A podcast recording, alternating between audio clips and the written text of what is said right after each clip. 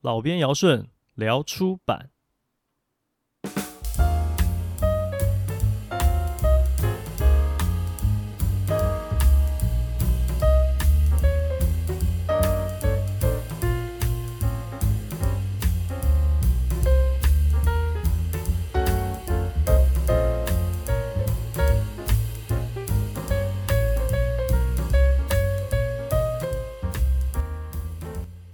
编辑是我的职务，出版是我的职业。大家好，我是老编姚顺。如果你对出版有兴趣，想要进入这个行业，或者你喜欢书、喜欢阅读、喜欢写作，又或者你和我一样也在出版业工作，都欢迎你来和我一起聊出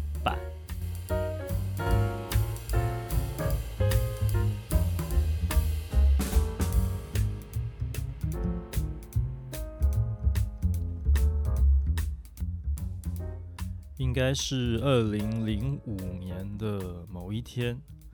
我在诚品敦南闲逛的时候呢，看到一本书，书名非常吸引我，叫做《谁说出版不赚钱》。我几乎是二话不说就拿这本书去柜台结账了。那个时候我还是一个薪水很低的菜鸟编辑，当时我老板呢，成天就灌输我们一些斤斤计较的概念，什么议价的原则啊、杀价的技巧啊之类的，而且他真的是以实际行动做给大家看。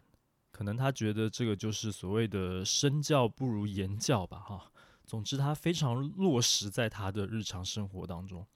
他不只是凡事都要杀价这么简单，他就连提供给我们要使用的。办公室的设备通通都是以最低水准为考量的，比方说你的电脑很慢，刚好而已，大家都一样慢。你的桌椅很烂，有些人甚至连椅子都没有，那怎么办？你总不能坐在地板上吧？他就把退书一摞一摞的堆起来，就坐在退书上工作吧。后来有遇到一个事情是微软哈，有一段时间开始要。严格的来抓盗版这件事情，Office 系统等于说你必须要付费去买正版的来使用才可以。那个时候呢，他就强制规定全公司全部改用。呃，我不知道你有没有听过这个东西，叫做 WPS 两千。WPS 两千其实就是中国的一个有一家叫金山这家公司做的这个文书处理系统，公司就规定说用这套系统来做。我后来待过的公司呢，都会直接印纸本出来校稿。这个事情是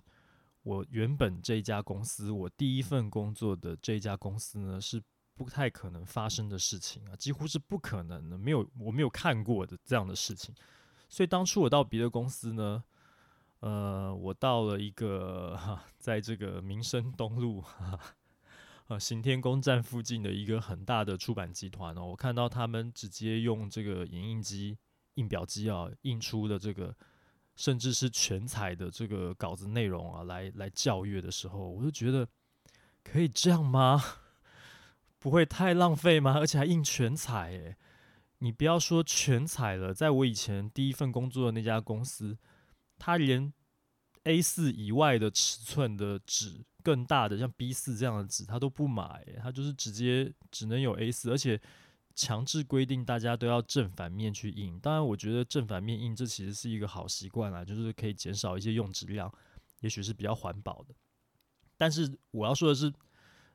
这这个我之前的这家公司，他做这些事情，并不是为了环保这么崇高的理念，他其实就是呃。把成本压低，一切都是很极致的，在把成本压低，要去追求一个最大利润这样的概念。所以呢，我的这个老板呢，哈，我的第一个老板呢，真的是身体力行在做这件事情啊。他常常就是给我们一个呃一个态度，就是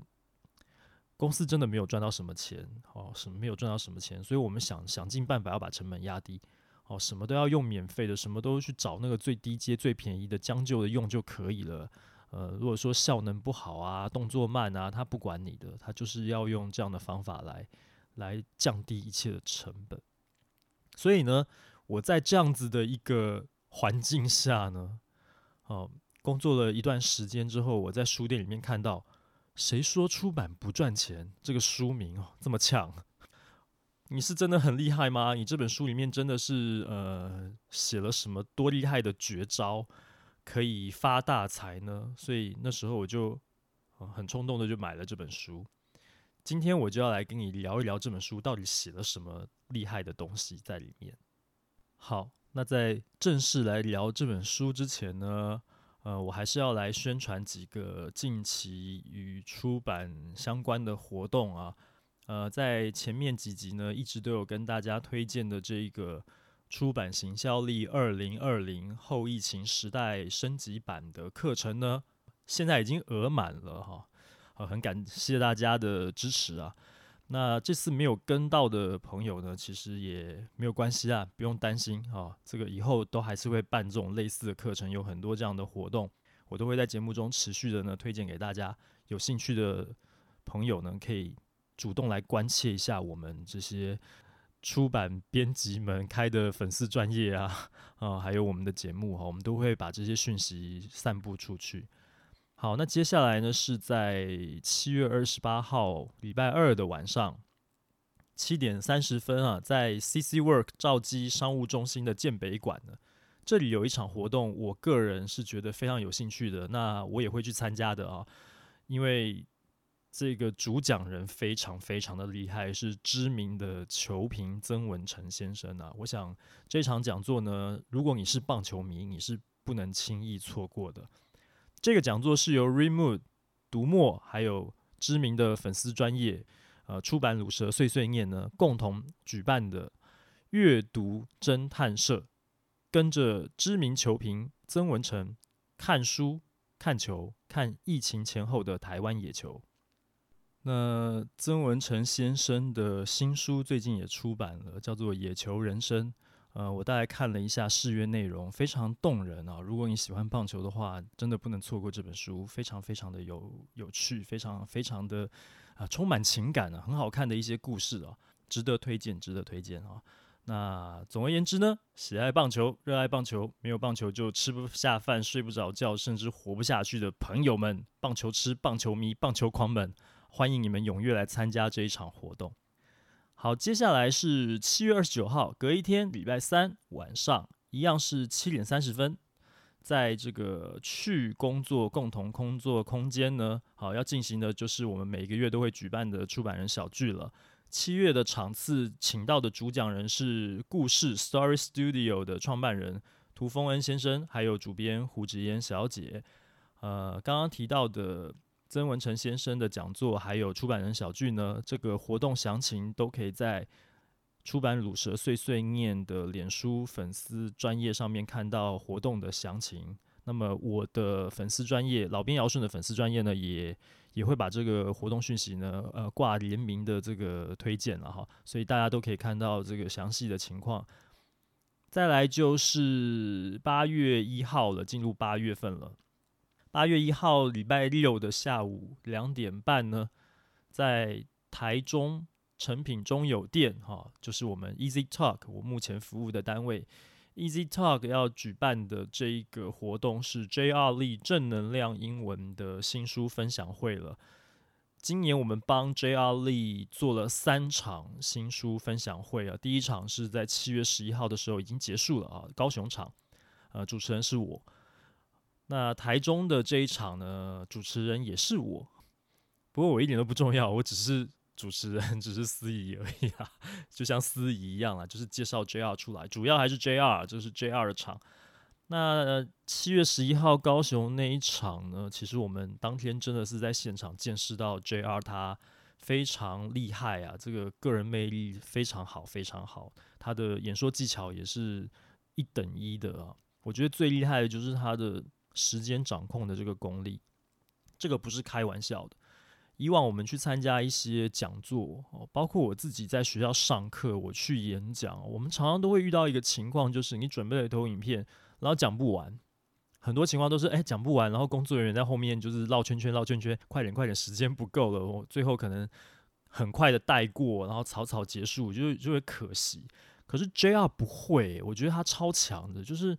那一天我们讲的是十五分钟的这个演讲分享，他的新书的内容哦。他这十五分钟控制的真的是非常好，他一分一秒几乎是没有任何 delay 的。虽然在讲的过程当中，我在旁边是有点担心，因为我要控制全场的时间，因为他又带着现场的读者朋友们呢去朗读了他书里面的英文文章，然后他还清唱了一段歌曲。这个听起来就是你会花很多时间，因为你要讲的东西太丰富了。结果他十五分钟说停就停，而且。结构非常完整，没有一点让你觉得说哦，我后面还有东西没讲完，所以呃，可是我们时间到了，没办法了，所以就就就此打住，没有完全没有这样的感觉。我觉得真的他超厉害。我本来就知道他其实常常在跑大专院校的演讲，这个可能真的是功力是磨练出来的，我觉得很值得向他学习请教一下。那唯一他的这个活动比较超时的呢，其实是最后签书的时候啦，因为他真的是个暖男，他非常贴心，每一位。带着书上台来跟他合照签名的粉丝读者呢，他都会跟他握手，都会嘘寒问暖，都会说：“哎，你今天好吗？你从哪里来啊？”哇，然后他还会有一些还是他本来就已经认识的，就是老面孔、熟面孔的一些粉丝，已经甚至已经有点像是朋友的，真的会聊家里面的一些事情这样子。然后总而言之，就是他会照顾到每一个人，会让大家觉得很暖心啊！不愧是一个。正能量的 YouTuber 啊，好，那没有到高雄场参加活动的朋友，如果你真的很喜欢 JR，你是他的读者，你是他的粉丝的话呢，我们其实也很欢迎你来参加台中场。那之后还会有台北场，在之后的节目我会再把这个正确的讯息还有时间地点呢再告诉大家。总之，很欢迎你来参加。这个活动详情你也可以在 Easy Talk 的脸书粉丝专页上面看到，就请大家持续追踪我们的消息喽。再来就是，我也想趁这个机会啊，跟我的同温层来喊话一下啊，正在收听这个节目的你啊，如果你是我们的出版同业，你是编辑，你是行销还是发行，总而言之，你就是，如果是你是出版工作者。你最近如果有办什么活动，有出什么书，然后有办一些实体活动的话，我很欢迎你来告诉我，我会看一下情况啊。如果呢，你的活动很适合我们这个节目的调性的话呢，我就会在节目里面帮你做免费的宣传啊。不过我要先讲，就是说我界定可能要清楚一点，就是这种免费宣传呢，哈，只限就是出版相关的活动啊。你如果想要这个宣传你的活动的话，你可以透过我的脸书“老编尧舜”的出版手账，你可以私讯啊，私讯我，告诉我你是什么时候在什么地方，哪一家出版社办的什么活动，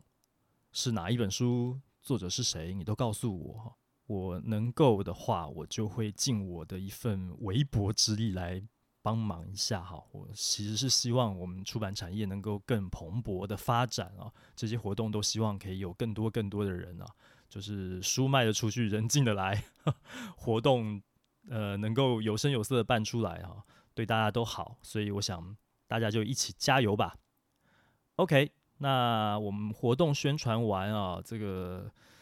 接下来就来聊今天的主题了，我们今天要来聊。谁说出版不赚钱？这一本书。那么前面提到呢，这本书我是在二零零五年的时候买的，距今已经十五年了。那它出版的月份呢，我后来才发现哦，刚好就是二零零五年的一月。不过在我在书店里面看到这本书之前，坦白说，其实我并不知道有这么一本书。哦，我是第一次跟他见面，就是在书店里面逛的时候看到这个书名，我就被他吸引了。那这本书刚刚讲啊，在台湾出版，二零零五年的一月，到今天十五年，可是它实际上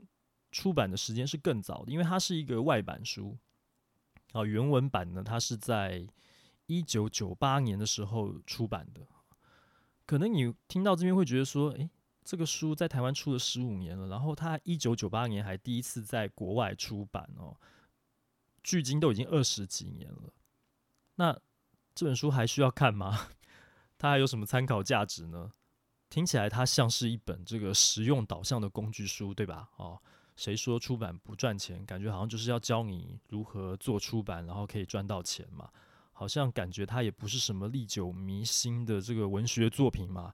比方说像《老人与海》这样的书啊，哦，它的内容没有过时吗？我必须坦白讲啦，你真的现在回去看这个二零零五年这个版本呢，其实它里面确实还有蛮多的资讯是是过时的，是跟现在的这个实际情况看起来，你可以很明显的看到啊，这个东西现在大概不是这么一回事。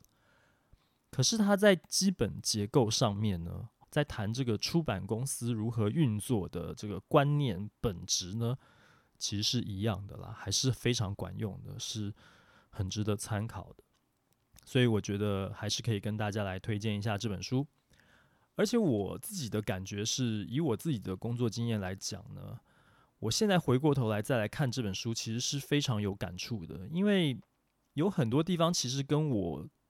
做出版其实也十多年，快要二十年的这个经验来看呢，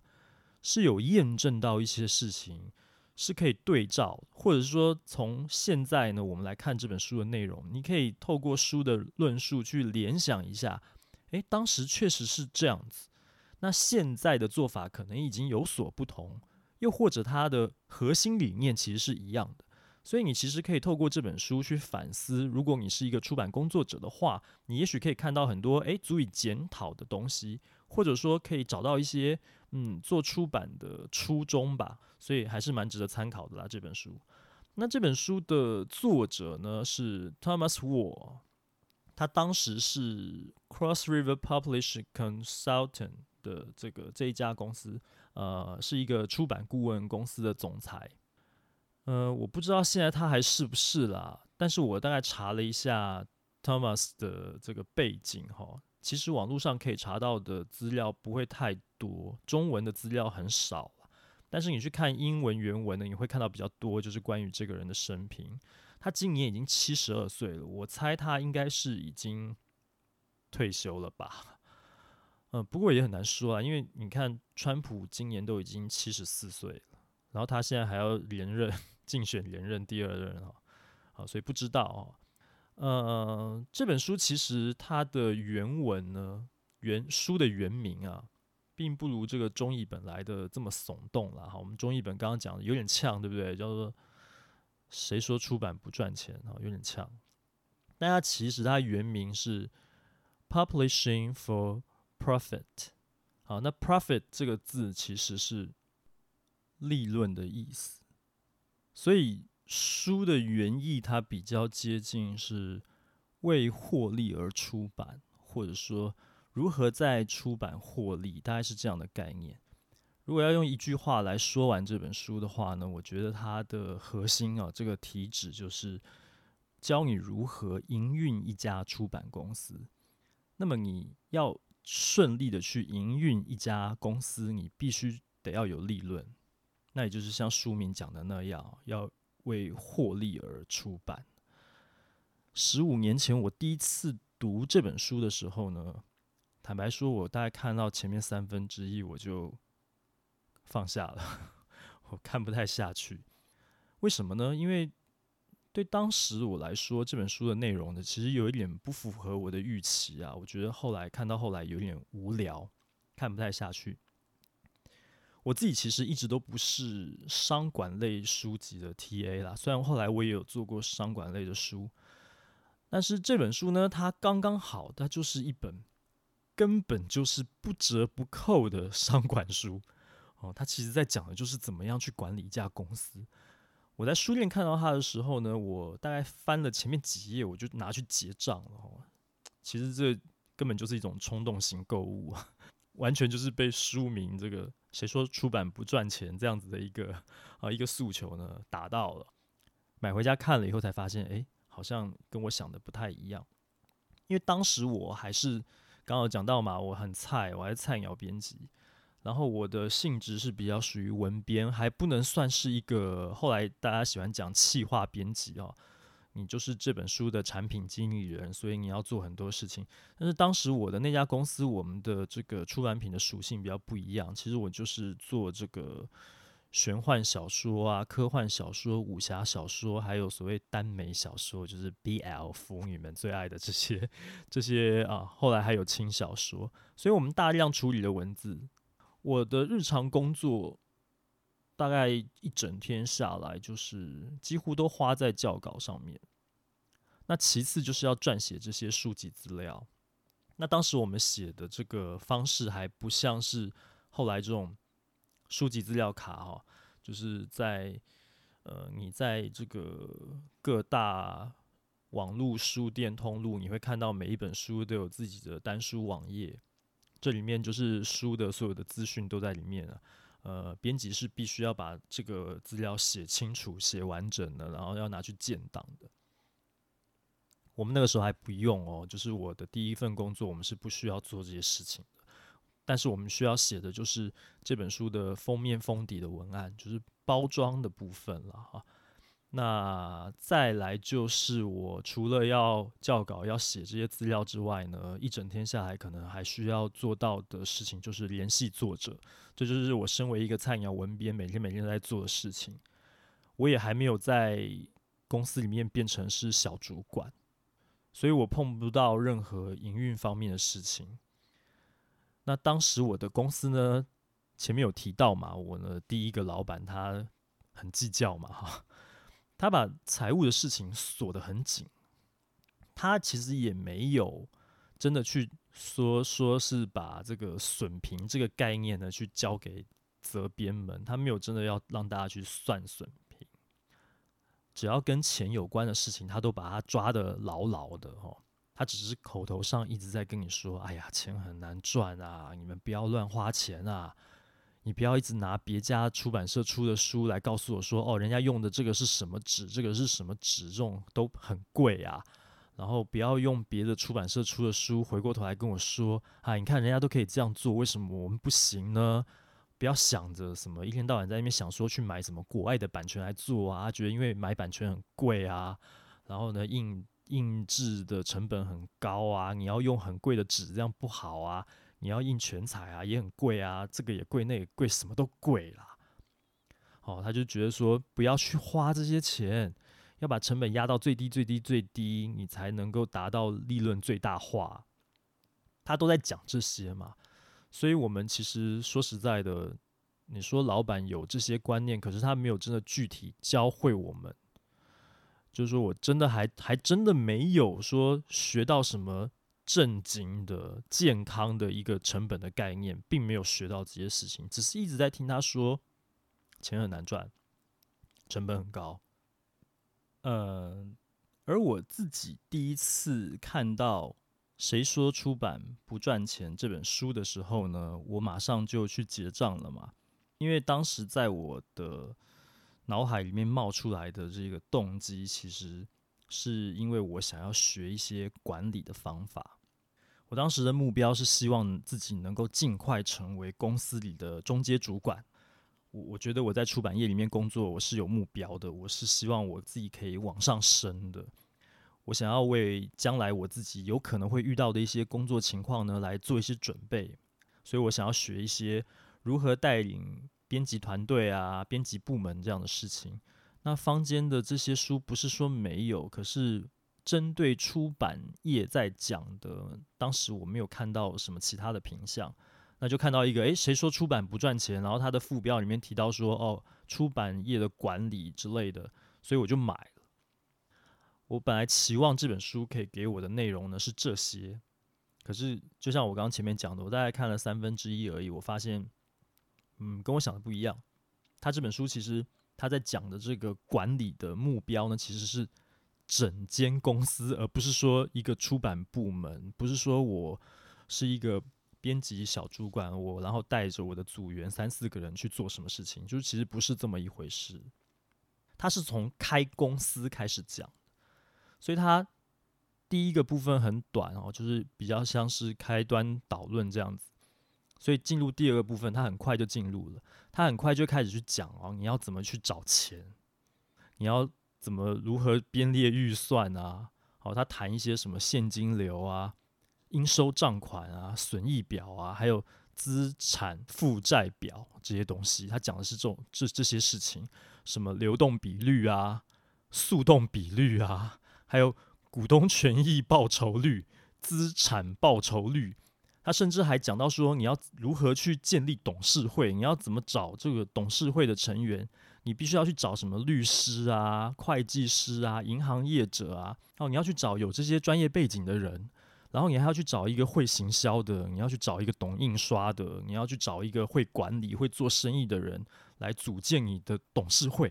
然后他还说，董事会是要定期来举办的，要开会的哈，就是大概一年要开个两次什么的。我说这些内容其实对当时我一个菜鸟文编来说，这个其实很遥远，因为我的目标真的不是这样。我说实在的，我也真的对开公司是没有兴趣的。我其实就是想要好好的做出版的工作，做编辑的工作而已。于是我后来就把这本书看一看，我就啊，其实其实很多书都是这样啦。我买了很多书，后来看一看，你没有真的把它看完。我其实蛮多书是这样子的。又或者是我是跳着看，去看自己想要看的部分，所以那本书我就把它放下来了。我第一次去看它的时候是没有把它看完的，但后来我还是把这本书看完了。主要的契机在于有一次我受我自己母系的邀请回去跟学弟妹演讲，那演讲的主题就是跟出版产业有关的，所以我想说，哦，OK。我我找一些这个参考的资料来，呃，丰富一下我演讲的内容吧。我就看到，哎，对啊，我当年有买这样一本书啊，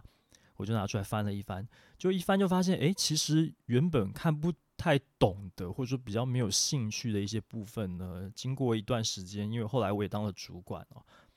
哎，比较比较能理解，比较能感同身受了，所以我就顺着顺着就把它快速的又看完了一遍，有很多本来不知道的事情。后来看懂了，我就真的有把一些内容看进去，所以呢，这个整本书大致上的这个概况，我还算是大概略知一二啦。那这本书的主要内容有哪些呢？我们休息一下，回来再聊。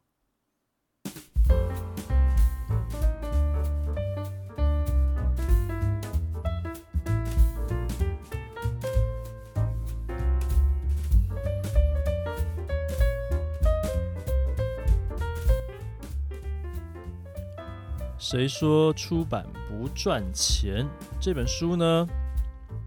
当时找了非常多出版业界厉害的人物呢来写推荐序。我印象比较深刻的呢是冯光远先生还有詹宏志先生这两位写的推荐序啊。为什么呢？因为他们在推荐序里面提到了一模一样的一句话，两个人都写了这句话，叫做。如果你要害一个人，你就劝他去开出版社。这一句话，我最早听到的版本呢，是我忘记是谁告诉我的。他说：“如果你要害一个人，你就劝他去开杂志社。”这种，我是觉得说，为什么我们做出版、做媒体啊，总要是。这种好像苦哈哈的这种笑点，真是，啊，真是不晓得哈、这个每次在一些演讲的场合啊，也常常都会听到类似这样的论点。我想说，哎，大家为什么一定要把自己就认定为是一个虽为道人？为什么不能这个啊？虽然说，对啦，环境很艰困，我们都了解啦，但是不能正面的来看待一下我们在做的事情吗？哦，这个是我觉得。哦，总是在讲这些梗，有一点觉得有点微妙了哈。哦，所以当然一方面为什么会有这样的说法，也就是确实出版业真的不好做。我们回过头来看一下这本书吧。这本书其实它分三个部分，然后一共是十四堂课啊。第一个部分呢，它就讲出版界，这个部分只有两课，就第一课跟第二课啊。第二个部分呢，是组织管理策略与手段，这个就是我前面提到，就是中间这个三分之一的部分，开始讲很多这个公司营运的部分了哈。那第三个部分呢，是功能性组织策略与手段。好，第三个部分呢，大概就是从第七堂课一直到最后十四堂课这样子。那第一个部分呢，只有两课，它的篇幅非常的短，但是这个也就是很好理解，因为它就是概论了哈。它提到了什么呢？简单讲，其实它就是强调了两个重点。第一个重点就是你要开一家公司，你得有诚信哦，你对作者要有诚信哦，因为它是你的稿件来源。你对通路要有诚信，你要给他。呃，怎么说呢？可信赖的出书单，不要一天到晚延书啦。哈。你的出版计划要稳定啊，要确保你该承诺就是什么时候要出版的书就要出出来。那你也要对读者讲信用，就是你的 credit。好，读者要信赖你这家出版社，要信赖你这个品牌，他要相信你提供给他的内容对他来讲是有意义的。所以这三点都要做到哈。就是要讲信用，你没有信用的话，你就无法立足，这是一个基本概念。其实我觉得它放诸四海皆准，你不管今天开什么公司都是一样，要以这个为原则，这个还蛮好理解的。那么再来就是他提到了一个书籍流通的过程，这个过程其实也是我演讲，我如果去呃演讲，然后。对学生们啊，哈，对新兴学子们啊，我的学弟妹们啊，如果要去介绍出版业的时候，我也会用这个模式来跟他们，他们来分享。那简单跟大家讲一下哈，他这个书籍流通的过程，就是从作者开始，到出版商，到经销商，到批发商，到零售商，然后最后一关是读者，就是这样的一个流程。那我我自己在演讲的时候，我做投影片的话，我会简化中间的几个环节。其实这也不难理解嘛，因为乍看之下真的没什么了不起，就它就是一个物流的一个流程。可是我后来仔细的去认真看了一下它里面讲到的一些部分，我就发现其实十五年前、二十年前他就画出这张表呢，哦，其实是有它厉害的地方的。怎么说呢？或许可以理解为，就是美国的出版市场真的就是领先我们十几年哦，因为他在我们刚刚讲的，就是读者前面那一关，零售商的那个地方呢，它其实列了很多很多多元的通路管道，比方说图书馆、读书俱乐部、仓储量贩，哦，他还提到一个非传统客户，哦，就是非常多元的销售管道。这个其实，在现今我们台湾的出版现况呢，其实是看得到的。而且它光是非传统客户这个地方呢，就有点像是遍地开花的感觉，有跑出来非常非常多的这个新的东西哦。好，因为大家知道，现在不只是书店在卖书哦，很多地方都在卖书。虽然说你感觉书业好像并不是非常的蓬勃，但是。你有没有发现一件事情，就是书店越收越多，然后呢，独立书店却在某些地方如雨后春笋般的冒出来。那么，像我第一份工作的这家公司，它早期仰赖的通路是租书店，但这个东西现在又没有了。总而言之呢，就是书出版社把书做出来之后呢，要到读者手上的这一个哦，这个书籍流通的这个过程呢，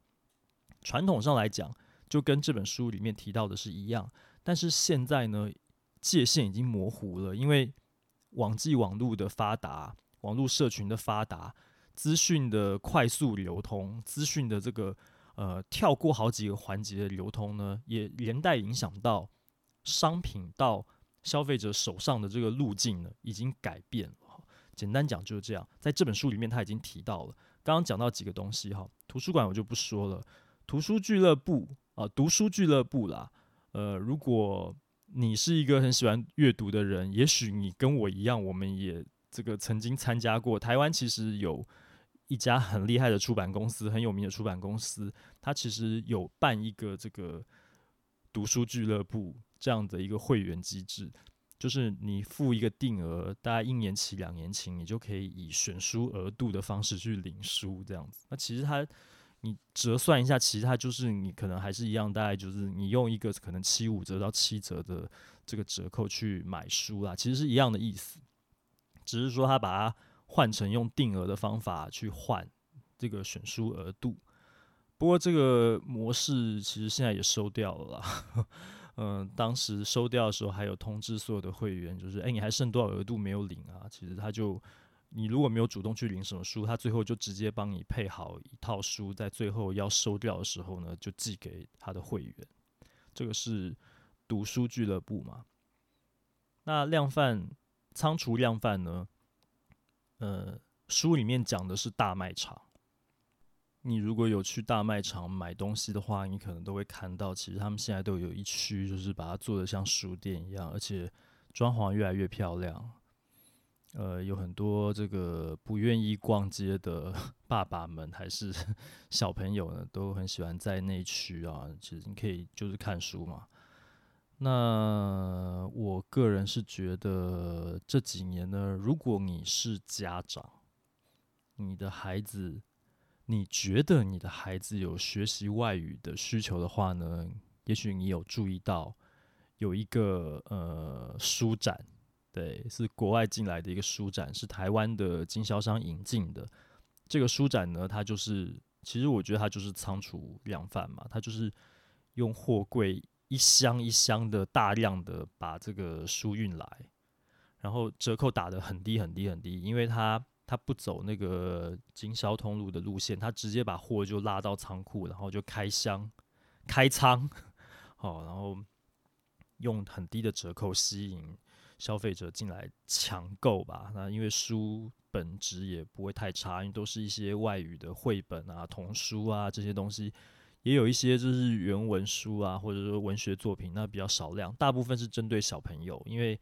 这个意图很明显，这个。家长都会希望小朋友多看一点书，可是家长好像自己不太看书嘛，所以这个书展就是呃针对小朋友需求在做的，每年都会来一次两次吧，好像今后可能会哦，当然因为今年因为疫情的关系，后来就没有了，不知道疫情趋缓之后，也许未来它还会再回来啊。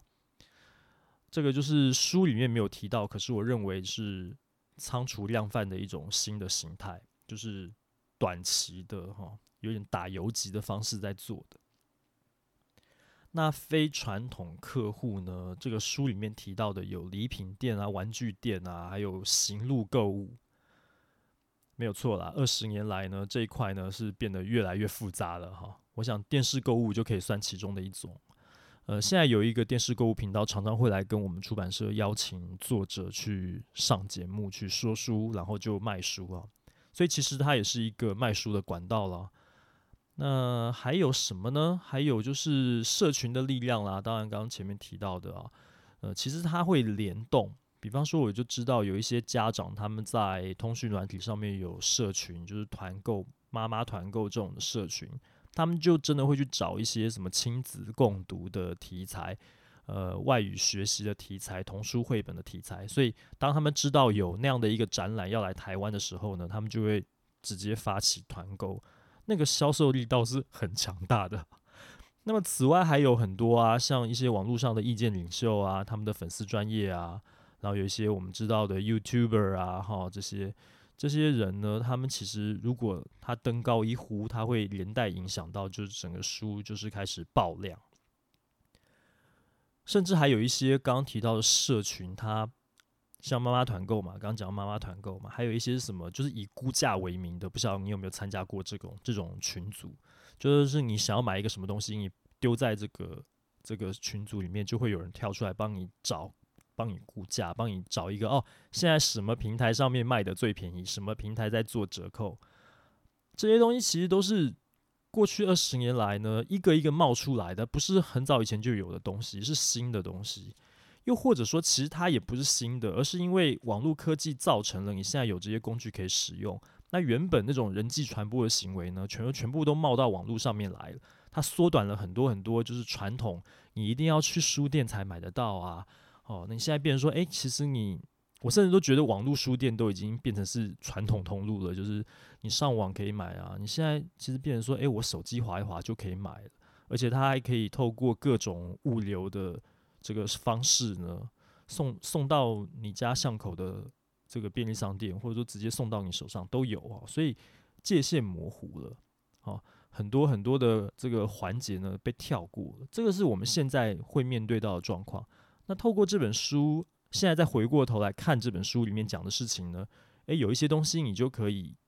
呃，怎么说怎么说呢？就是你可以更理解了哈啊、原来传统上的模式是这样，可是本质上呢，大致上的这个路线其实没有什么变化，但是它有冒出一些新的东西。而在当年出这本书的时候，他就已经有提到这个概念了。那么再来呢，就是这本书的第二部分，刚刚讲到的，就是造成我当年 真的看不太下去的这个元凶了哈。因为他一开始就先讲到这个市场定位跟市场利基点。我一开始看的时候觉得啊，这里还不不会说很难理解，大家看得懂、了解说他的意思，就是他简单讲就是你开出版社。你要开书系，你还是一样要针对读者的需求去做嘛，哈。可是到后面他就开始讲，刚刚讲到那些公司营运啊、现金流啊、应收账款啊什么的，他还讲什么著作权啊、商标啊、无形资产啊这些东西。那细节我在这边就不多谈了。如果你真的有兴趣哦，你想要开一家出版社，要开一个公司的话呢，那我想其实这本书里面讲的事情都还是蛮值得参考的，就是。也许你按照他教给你的步骤，他提供给你的建议去做，会比较妥当一点吧。这个至少会好过你，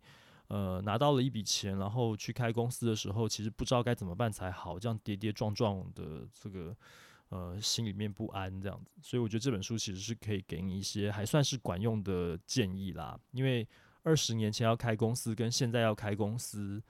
我不晓得，可能法规应该也没有太大的变化吧。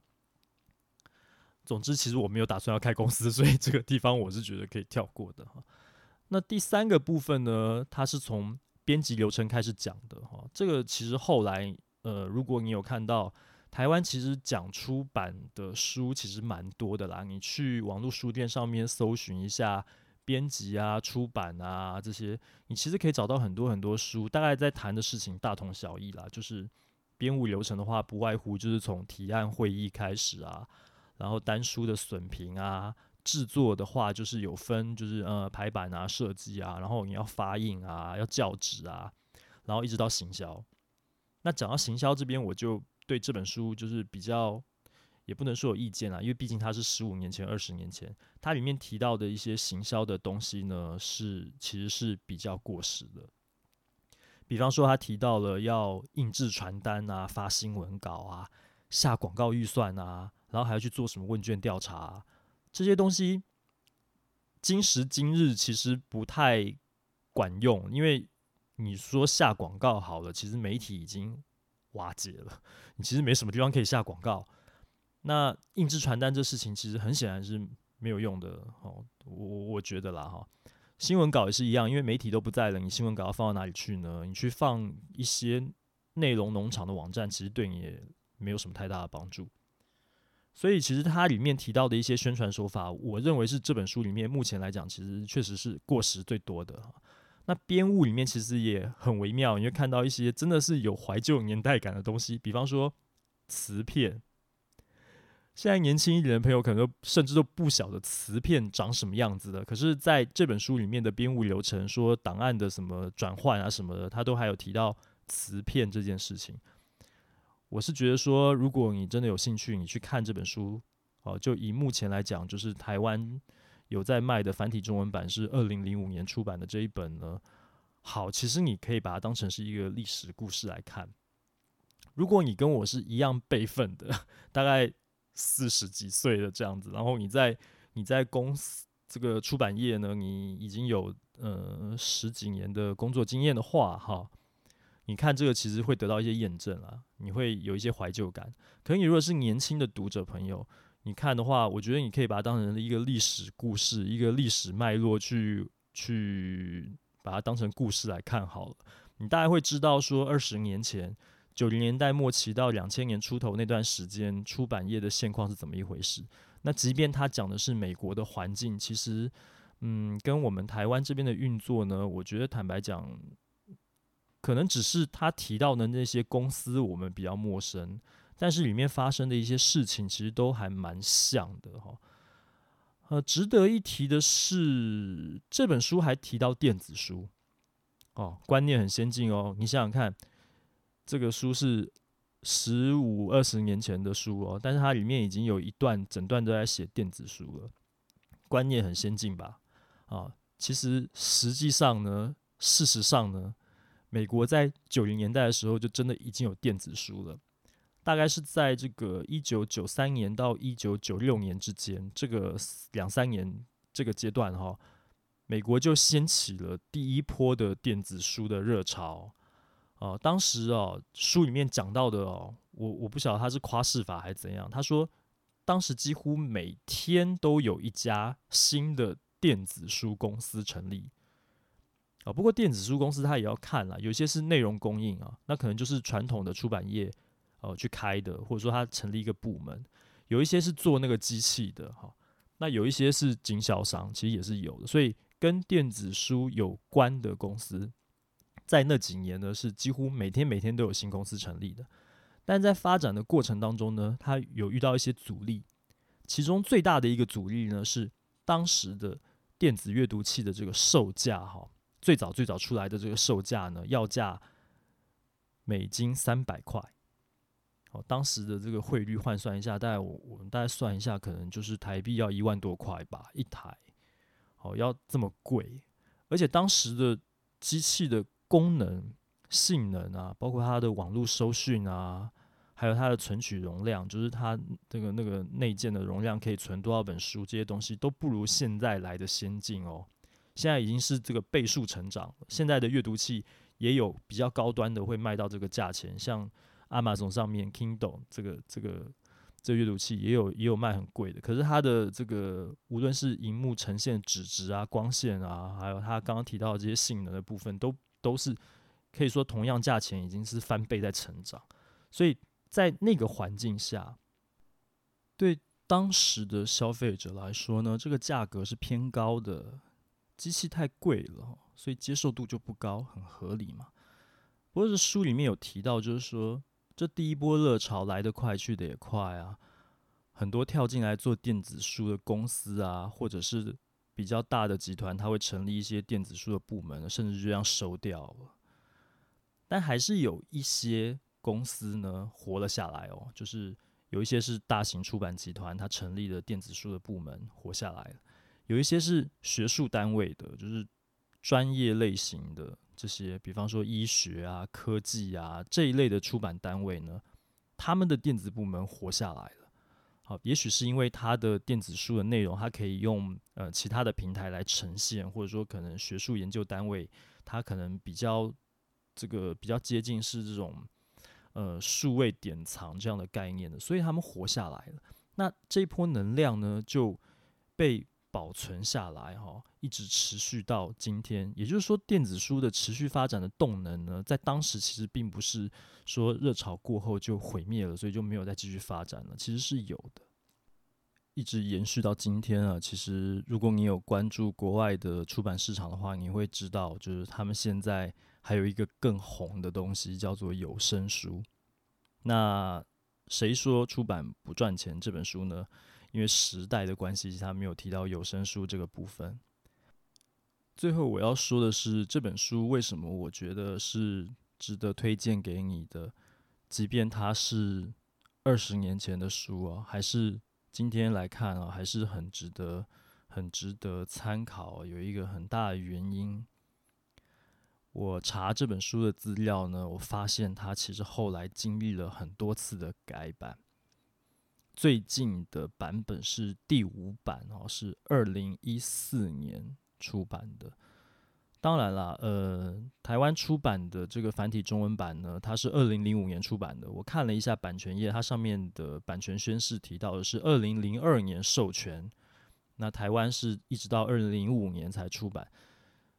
前面有提到说这本书的第一版是一九九八年出版的，所以我在猜啦，推测，既然版权页上写的是二零零二年，也许当时台湾这边买的繁体中文版呢是改过版的第二版吧，所以它可能是相对来讲比较新一点点，可是也没有非常新，因为现在人家已经改到这个第五版，二零一四年，但距今六年啊，也许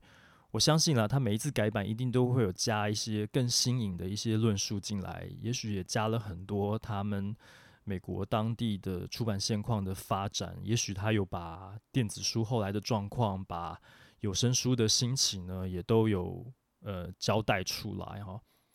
如果说你的外语能力很 OK。说不定你可以去 Amazon 上面找这个原文书来看一看啊，看看它里面的论述，呃，跟我们繁体中文版来比比看啊，呃，是不是有一些更新的东西可以参考？我也大概找了一下，因为毕竟这本书出了十五年哈，看看还买不买得到啊？意外发现，哎，现在还买得到。你在呃台湾的网络书店呢，其实你是可以看得到，它还是有一些库存。我觉得其实他这应该也是蛮厉害的吧，因为一般来讲，我们签外版书的合约大概都签五年。当然，早些年十几二十年前是有听说过有签到八年这么长的啦。那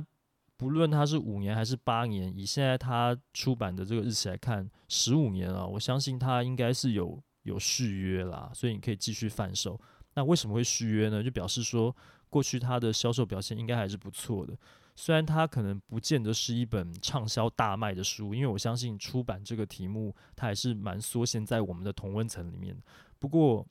它确实是一本很专业、很具体，在讲怎么去开一家出版社、去营运一家公司的这个呃具体的方针。里面有很多很多的细节，是真的是开公司的人需要的一些知识，所以它可以呃卖这么长的一段时间。我相信它是非常有价值的。今天呢，就推荐这本书给你。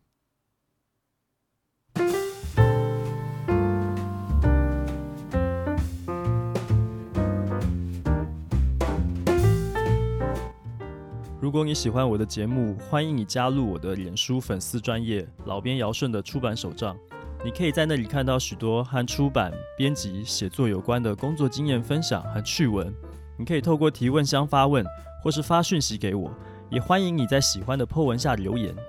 想要订阅或是追踪这个节目也非常简单，无论你使用的是手机、平板还是电脑，都可以在 Sound On、Spotify、Apple Podcast 和 Google Podcast 上面找到老编姚顺聊出版。使用 Apple Podcast 的朋友，请帮我点选星级评分、撰写评论，告诉我你还想知道哪些和出版有关的话题。也希望你能将我的节目分享给更多对出版有兴趣的朋友们。今天就聊到这里了，我们下一集节目见。